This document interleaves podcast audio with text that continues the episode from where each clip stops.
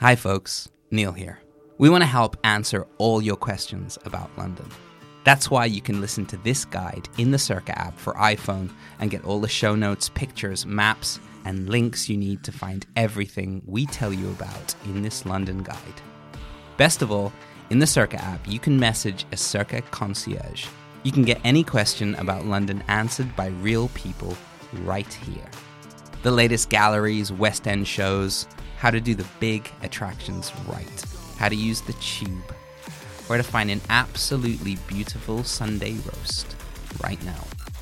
We are giving you a friend to ask anywhere in the world. Real people, no AI ever. And for a limited time, it's completely free. The Cerca Travel app is available in the App Store right now or at cercatravel.com. Across America, BP supports more than 275,000 jobs to keep energy flowing.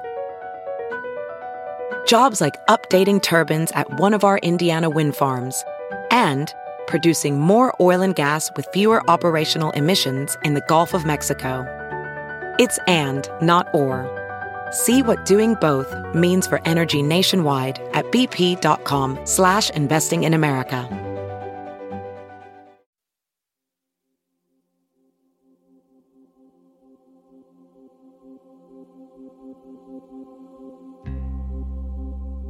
Welcome to Cerca.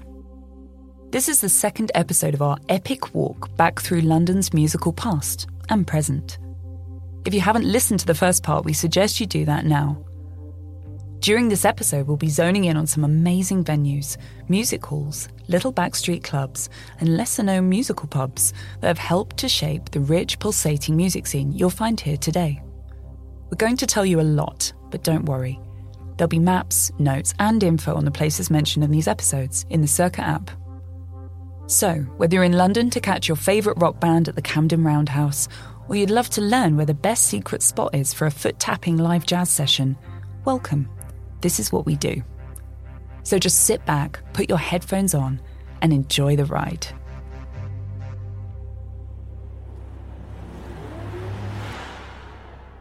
Ready to rock and roll?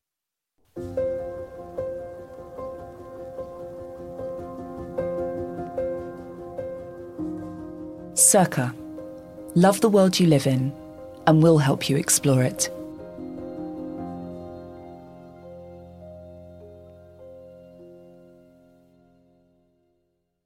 In part one, we left you at the world's most famous recording studios, Abbey Road in North London, a place where John, Paul, George, and Ringo got their strut on at a pedestrian crossing, and where some of the biggest stars in rock and roll made albums that continue to be the most played in modern history.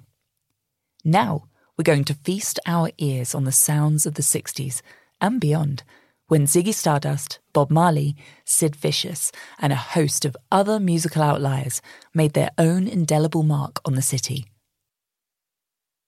Ready for a second dose of the sounds of London?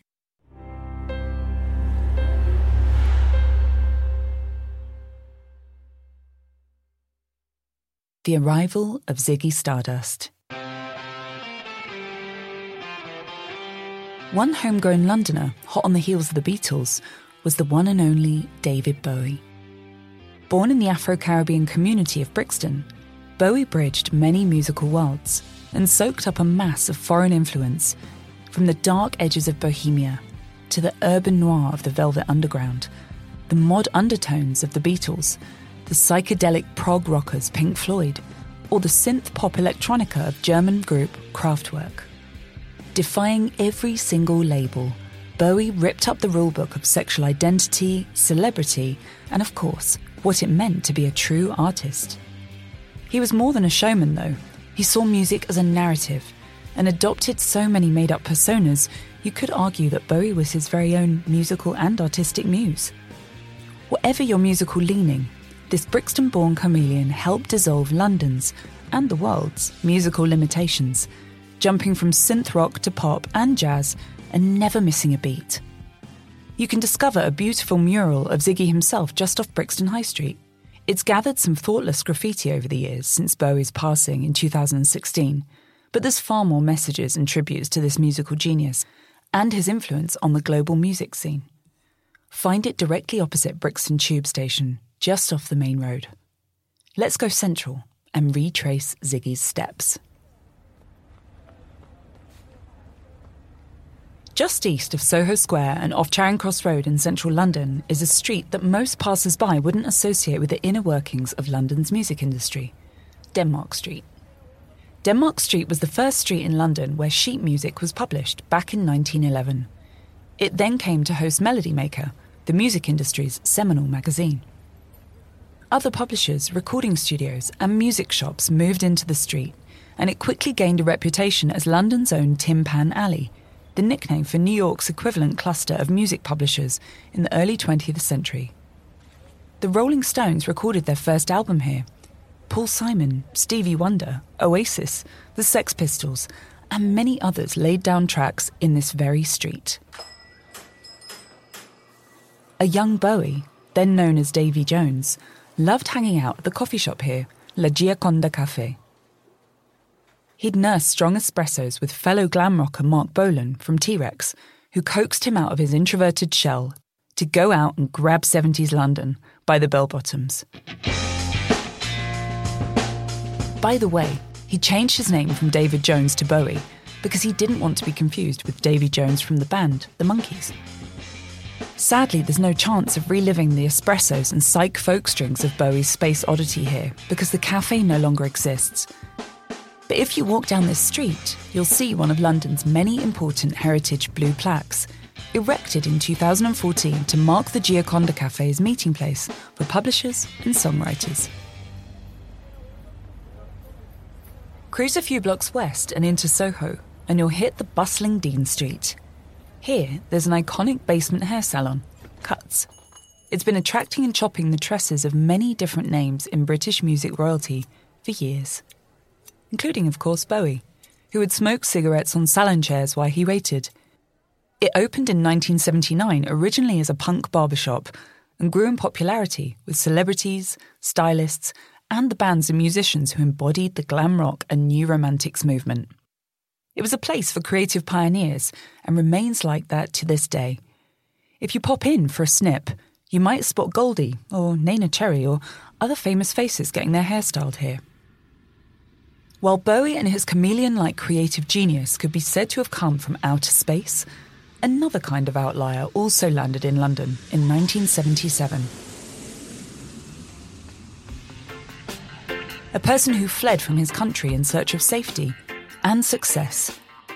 It could only be the one and only dreadlock Rasta, Bob Marley. Number 42, Oakley Street, in London's posh Chelsea neighbourhood, is a spot that spawned the songs and sentiments of one of the most important albums to come out of the 70s. So the teaching of His Majesty is, is, a, is a truth towards mankind. It's not, him don't, him don't make war or nothing. It's a teaching, you know. No, this is a teaching. I don't know about you, but Bob Marley's Exodus seems to have followed me around various chapters of my entire adult life, living in different countries and homes, navigating different peaks and troughs. Bob's songs have filled the gaps on the good days and the bad.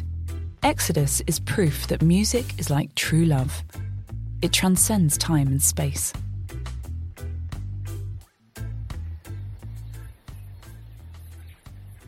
Marley had come to London off the back of an assassination attempt in his home of Jamaica. Seven men raided Bob's home in December 1976. They shot Marley's wife in the head, Bob in the chest, and his manager in the legs and torso. Miraculously, no one died. But it was enough to make Bob flee the country and inspire the album he and his band made during their time in Chelsea Exodus. The album catapulted him to global stardom. Of His Imperial Majesty. For a few years, Chelsea was Bob's safe haven. He'd already signed to music mogul Chris Blackwell's Island Records, who'd taken a punt on Bob's band and funded the record, Catch a Fire. Bob and his band were settled with Blackwell's help into this leafy, luxe part of London, where you'll find posh residents and celebrities, as well as high end shops and one of London's best Premier League football clubs. It's also close to the wonderful Battersea Park. Apparently, Marley asked to be somewhere close to football pitches so he and his band members could make the short trip over the Albert Bridge to kick a ball about in between their jam sessions. It's in this street that you'll find yet another blue plaque commemorating the Dreadlock Rasta and his contribution to London's rich music scene. The late 70s era in London was also primed for another rising sound punk. The name punk is actually from Detroit, and it perfectly captures the sound of the Stooges and MC5. Laced with chaos and estrangement, frustration, and anti authoritarian ideologies, punk flipped the bird at the cleaned up pop music and the glam rock of the earlier years. Iggy Pop, the New York Dolls, Bowie, and the Velvet Underground. They all laid the groundwork for London to lap up this new noise with gusto. By the way, even if they seem poles apart, reggae and punk weren't so different from each other in London's politically charged 70s. They both got cooked up out of youthful rebellion and social action. For London's new generation, both were an angry, urgent breath of fresh air. It was also an unpredictable pairing in the face of the city's enduring racial tensions. In 1978, a massive musical movement took root rock against racism. Many big name punk and reggae bands came together for a Rock Against Racism concert in East London's Victoria Park. Their chemistry and contrast offered up the best example of diversity and inclusion on stage. And the movement encouraged more explicit acts of solidarity amongst anti racist skinheads who wore Rock Against Racism badges and helped overthrow the presumptions about their seeming right leaning aesthetic. Meanwhile, Rastafarian Londoners were welcomed with open arms into punk gigs. But the biggest unlikely punk reggae exchange was happening in real life. The Sex Pistols' Johnny Rotten traded places with Bob Marley and travelled to Jamaica to meet reggae artists, while Bob Marley hung out on the King's Road. The result was Marley's punky reggae party record, the B side to the smash hit Jamming. Because the Sex Pistols was going to be the absolute end of rock and roll, which I thought it was.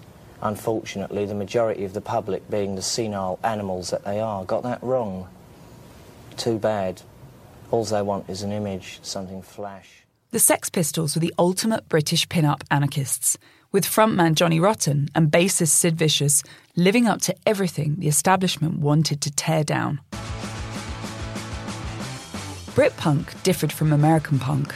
It was more political, more angry, but whatever side of the Atlantic you were listening on, both stripped back the excessive theatrics harps and long drawn out chords of the psych rock era and exposed something shorter, punchier, purer. London's Soho and Carnaby Street were once again ground zero for the scene, as was Camden, to the north of the city centre, and ultra posh Chelsea, where our favourite Rasta was staying. Bob would often hang out with The Clash in Chelsea's famous King's Road and it wasn't uncommon to see the Sex Pistols or The Clash swaggering down Carnaby Street on the hunt for Doc Martens boots or a studded belt and skinny black Levi's.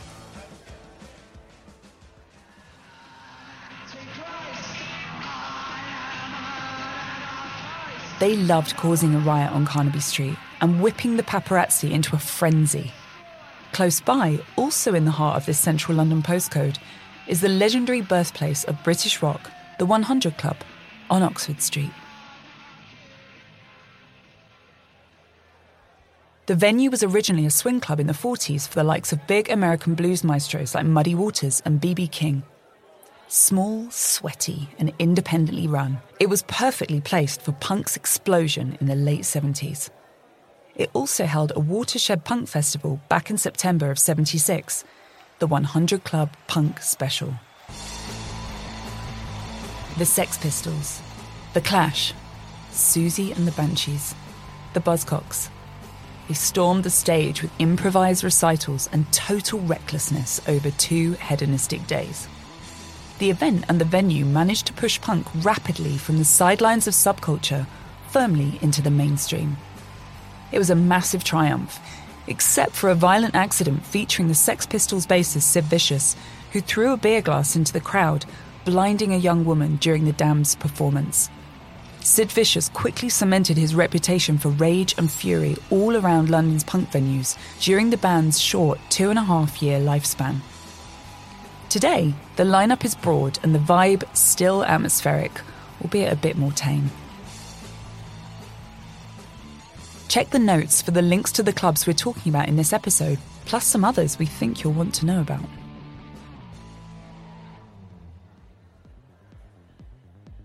As the punk scene burned itself up, sped on by addictions, rehab, and plenty of interband conflict, groups and musicians splintered, exploded, or evolved into slippery new subgenres. New wave, no wave, and also the new romantics. A style obsessed synth pop subculture that was as much about style as it was substance.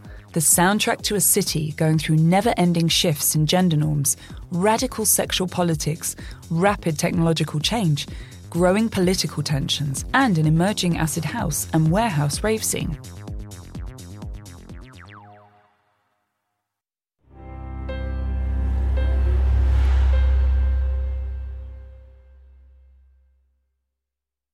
80s prog rock, metal, and emerging electronica. The Blitz Club in central London's Covent Garden. Tuesday night. The sound pumping out of the DJ booth was German synth pop Kraftwerk, or Bowie's Heroes, or Wham, Duran Duran, Culture Club, Visage, Spandau Ballet, and the Human League. This was one of the defining clubs that helped to spawn London's early 80s electronic music club culture. During a time when the UK's economic austerity and political landscape was actually a major downer, the neon eyeshadow Blitz kids were blurring genders, subverting aesthetics, and donning frilly blouses, androgynous suits, and spiky mohawks as they hit the dance floor. Talk about a distraction they pushed theatrics and flamboyance farther than ever before. In the 80s, the area around Covent Garden was badly lit, dingy, and isolated. But the Blitz and the Wag Club, just around the corner in Soho's Wardour Street, both promised a chance to play dress up and to dance to the beat of something different in a moment when most of London felt pretty flat. Today, this part of town is a shopping mecca and ground zero for the ornate covered Covent Garden Piazza, London's first official public square garden that dates back to the 1600s. You'll find yourself surrounded by throngs of professional shoppers and theatregoers heading to some of London's best shows and musicals. Don't miss the chance whilst you're here for a snoop around the ornate domed Covent Garden Royal Opera House. Whether you're keen to catch a performance of Carmen, Madame Butterfly, or something more modern, the lineup of opera and ballet here is impressive. The first theatre opened here in 1732, so there's been a theatrical flair propping up this neighbourhood for a long, long time.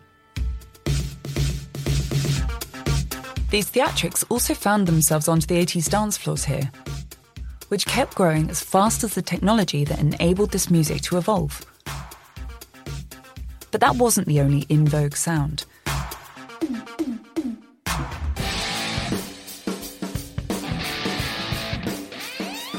Progressive rock and heavy metal kept creeping onto London's radio shows too. Primed by 70s metalers Black Sabbath, Deep Purple, and Led Zeppelin, a lust for long hair, skin tight leather pants, spandex, and spiked wristbands was officially upon London. For London metalheads in the 80s and right up till today, there's one venue that's worth headbanging for Camden's Electric Ballroom. Camden, in London's northwest, is packed with musical heritage. Since the 1800s, it's been known for its concentration of knockout venues, bars, and music halls, all of them magnets for incredible bands. Expect to see your fair share of leather clad goths, punks, and steampunks hanging out in this hood, especially down by the canal on Camden Lock. This vibrant spot used to be a wharf with stables, and it's a vital point on the river where boats go through paired locks to safely traverse hills and gradients in the river. Physics aside, this spot is a great place to spy some really pretty canal barges and also dive into Camden Lock's world famous market, a mass of ethnic food stalls, arts, crafts, and bohemian fashion. Here, you'll also spot the grubby canalside bar, the Powerhouse, formerly Dingwalls. It used to be an old timber yard, but got transformed in 73 into a dance hall that was for a while the longest bar in London. It's tiny, just a 500 person capacity, but it's hosted some of the biggest bands on earth, including The Clash, The Stones, and members of Pink Floyd, who also came here for pints and mischief when they weren't playing. More recently, the stage has seen Noel Gallagher, the Foo Fighters, The Strokes, Caribou, and Wolf Alice perform. Oh, and Blondie's UK debut album was first played here to a chaotic London crowd. Allegedly, it was one of the most debauched nights the bar ever saw. Today, there's live music and performances pretty much every night of the week, leaning towards more indie rock, folk, and modern jazz, but the odd hip hop artist has been known to swing by. Check the programme beforehand, and booking ahead is recommended. As the 80s drew to a close, two sibling musicians from the northern UK city of Manchester were starting to make a name on the London rock and roll circuit. They were smart enough to knock on the door of the Electric Ballroom too and demand a gig. Liam and Noel. Yeah, well, I mean, we know, which is why people go on about our arrogance or self-confidence or whatever, but there's only five people in the, in the country who know where the, where the music's going, and that's us, and we know it's, right. it's just it's better than this album. Know these two? Loudmouths brothers from Manchester with an arrogant swagger that would soon become copied the world over. With a few other key bands from London and up north, their band, Oasis, helped to usher in the age of Britpop and what quickly became known in the UK press as Royal Britannia. We've now arrived in the mid 90s, and London's venues were ready to get blown open all over again.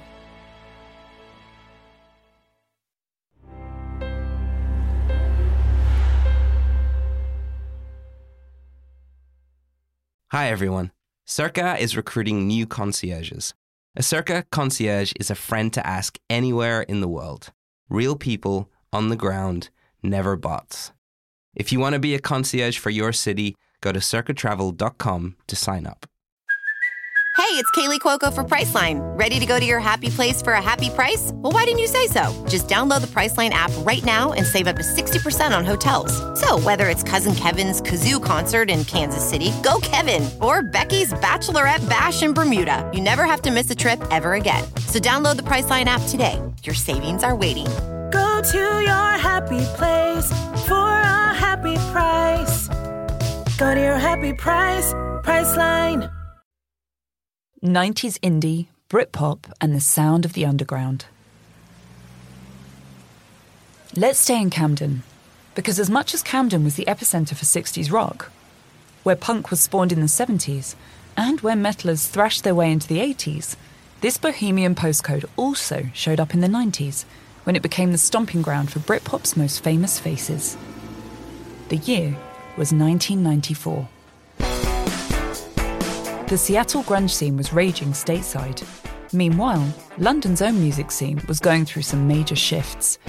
Those loud boys I just mentioned, the Gallagher brothers, and their band Oasis, stormed onto the charts with a breakthrough album, Definitely Maybe, and found themselves face to face with rival Brit band Blur. The press made a massive deal out of it, and the band members rose to the occasion.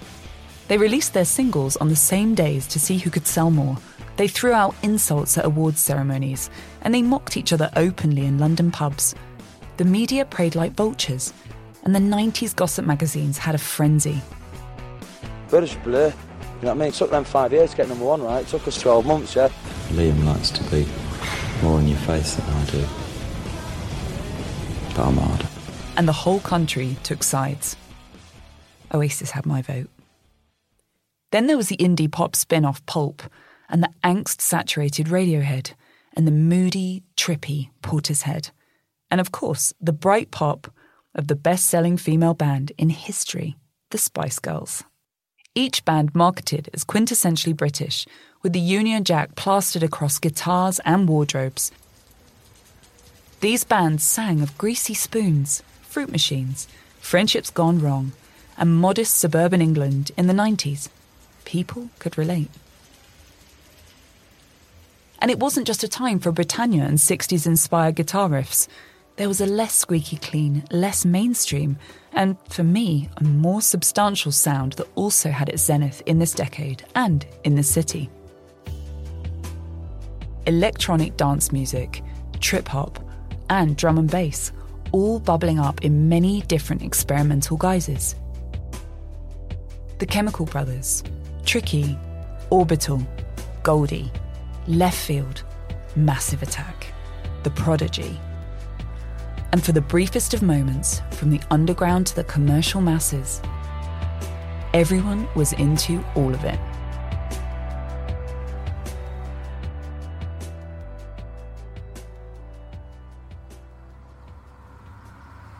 Let's head to the Grade 2 listed Primrose Hill, just north of Camden.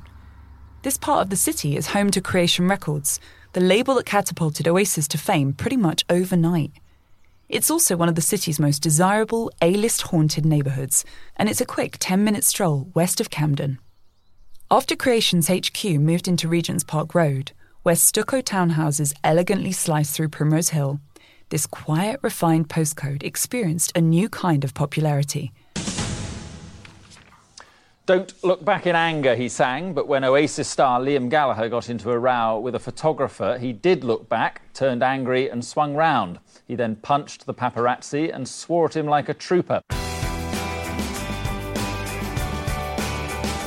The Gallagher brothers and their high profile celebrity entourage, nicknamed the Primrose Hill Set, entertained London's paparazzi, which splashed them across the tabloids on a near daily basis.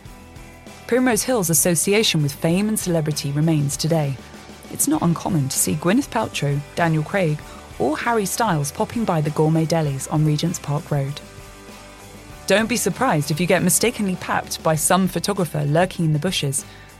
When Oasis songwriter Noel Gallagher bought a seven bedroom house round the corner from Primrose Hill in Belsize Park and christened it Supernova Heights, inspired by the band's smash hit Champagne Supernova, this part of London and its housing prices changed forever.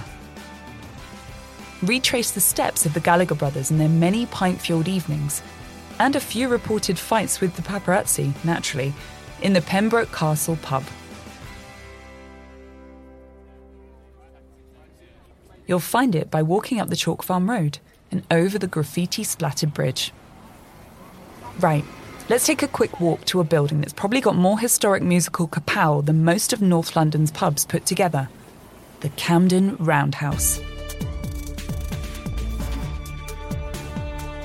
This building's been through its fair share of disrepair to become the dazzling performance art space you'll find here today. Back in the 1800s, the original roundhouse building first operated as a great circular engine house to manoeuvre steam engines coming into the city from up north. It also stored gin and wine from 1867 to 1957, before reopening in 1964 as a performing arts venue and event space. The Who, The Stones, T Rex, and Fleetwood Mac all played sellout shows here in the 60s. These bands laid the foundations for punk and post punk to enter the scene in the 1970s and helped the venue earn its rock and roll stripes in no time. But the Roundhouse also went through major decline and became derelict in the era of Britpop. It instead found itself as the location for a week long illegal rave in 1991 by EDM organisation Spiral Tribe. Today, you'll not find any illegal shenanigans going on here but you will find great acoustics and loads of ambience. Make sure you grab your tickets in advance. Whoever you catch on tour, you're in for an amazing night. Camden's getting a lot of attention in this episode, but please don't think I've got any bias. Actually, who am I kidding? I do. I used to live four doors down from the back to black songstress Amy Winehouse. She lived in a big Georgian townhouse in Camden Square, wedged in between Primrose Hill and Camden. Her death shocked the entire neighbourhood and the world. A mountain of flowers, toys, and poems, along with the press, piled up outside her house for months. I also love this part of the city. Its pubs, its creativity, its perfect mixture of leafy and luxurious coupled with grubby bohemian energy. Music oozes from Camden's every pore. And no matter the decade, it continues to act as a magnet for bands, including many of London's biggest millennial musicians Razorlight, The Kooks, The Arctic Monkeys, The Libertines, Amy Winehouse, Franz Ferdinand, Bloc Party. They stormed the charts with a new kind of garage rock revival and slick, skinny jeaned indie sleaze inspired by the likes of Joy Division, The Clash, and Queens of the Stone Age. They also frequented many of Camden's most notorious rock and roll pubs, including the legendary Hawley Arms on Castlehaven Road. The second floor has hosted many amazing small, intimate gigs over the years, and many a musician, including Winehouse herself, has been known to climb over the bar and start pulling pints for punters. The venue today has a stellar lineup of indie and folk bands that play above the main bar. Most events are free, and hey, you might be watching the next unsigned band before they hit the big time. Just down the road, and also in Camden, the Dublin Castle pub has managed to earn a musical name for itself. It's nothing much to look at from the outside, but Brit Band Madness put it on the map in 1979 with a raucous weekly residency that attracted scores of fans and famous queues all around the block. The record companies started to set up and take notice, and their packed out musical gigs helped the castle become a firm North London musical stalwart. It's never looked back. It was in the castle that the late Amy Winehouse struck up a great friendship with legendary landlady Peggy Conlon. Many onlookers argue that an intimate impromptu performance put on by Amy in the pub's back room as part of the well known music festival, the Camden Crawl, was one of the best performances of her short life. You'll find the Dublin Castle on Parkway, a main thoroughfare road just off Camden High Street. Come here on any night of the week and you'll be treated to the sounds of London's next big bands and musicians keeping Camden on the right side of cool. Another venue frequented by the likes of Winehouse and Arctic Monkeys frontman Alex Turner is the unmissable Union Chapel. You'll find this spectacular venue in Islington, a short walk east from Camden. Now, this has got to be my favourite place for music in the city.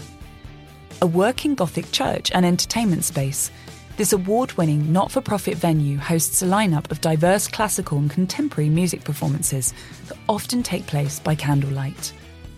Brilliant acoustics, and a lovely veggie cafe and bar for homemade refreshments in between performances. Order a red wine and take a seat in the candlelit pews before you let the velvety acoustics wash over you.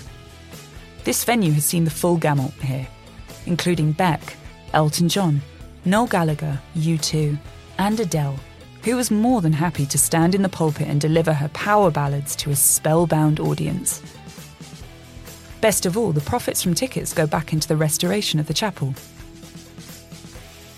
Don't miss this one.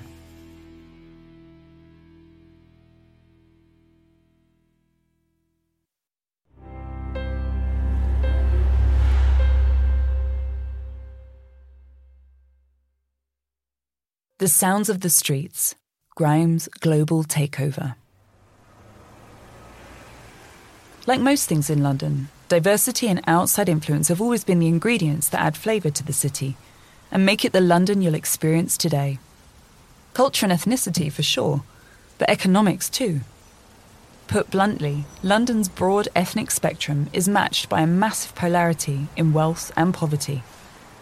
Canary Wharf in East London is a great example of both sides of the spectrum in the same place. It's an epicentre for finance and wealth, but just as much a postcode for council flats, crime, and desperation. Q. Grime.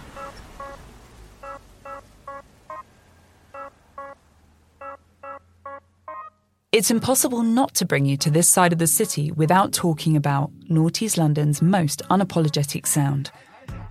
If you're unfamiliar with grime music, it began back in the early 2000s, but has become London's biggest musical calling card around the world today. No small feat. And the face of it? Well, there's more than one.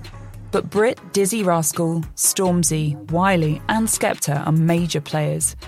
grime is 100% London town. Back in the early days, kid producers, especially prominent names like Ruff Sqwad's Rapid and Dirty Danger, cut beats in their East London bedrooms using Hewlett Packard software borrowed from school.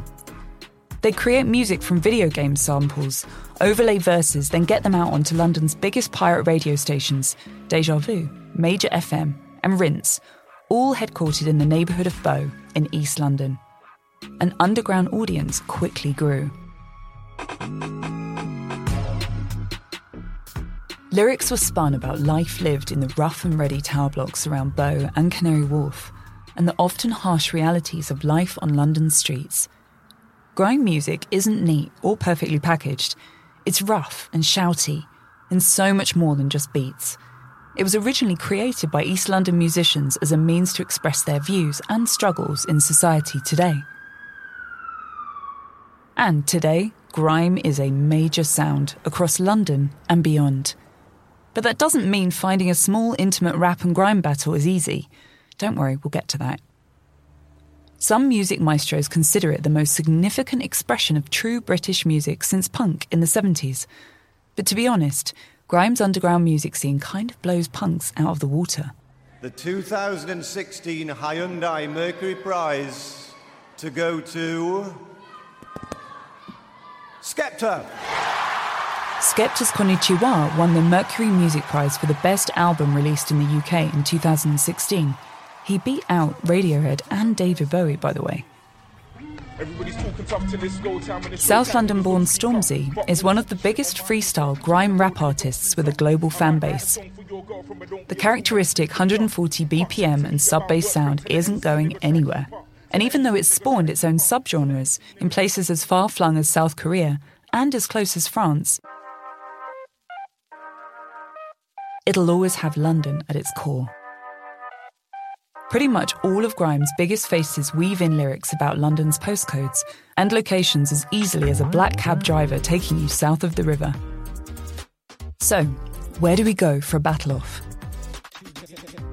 XOYO in East London's Shoreditch neighbourhood. Located down a nondescript cobbled road just two minutes' walk from Old Street Tube, XOYO is one club that does eclectic very well. All music feels at home here in this intimate venue. From R&B to deep house, garage to hip hop, and of course, grime. It's known for its legendary grime nights and has residencies for electronic grime and garage artists. Go upstairs to the green room and check out the bass, as loud and as detailed as any good grime artist deserves. Oh, and the door guys will hand you small cards upon entry asking you not to use your phones or take pictures on the dance floor.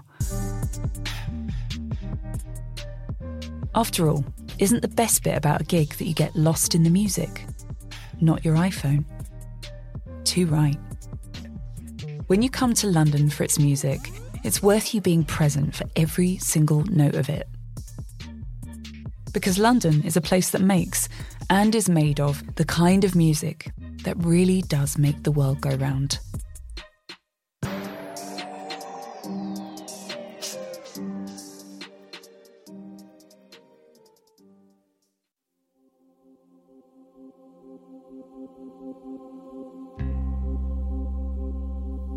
Thanks for listening to the London Music episode.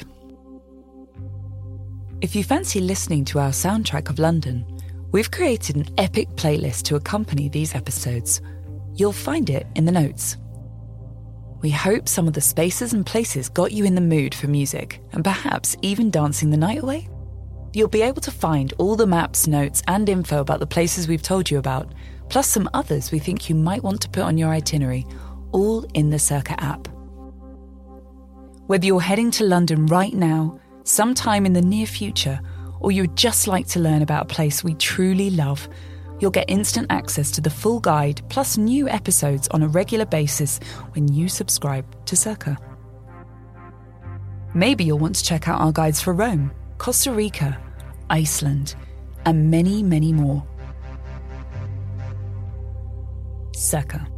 Love the world you live in, and we'll help you explore it.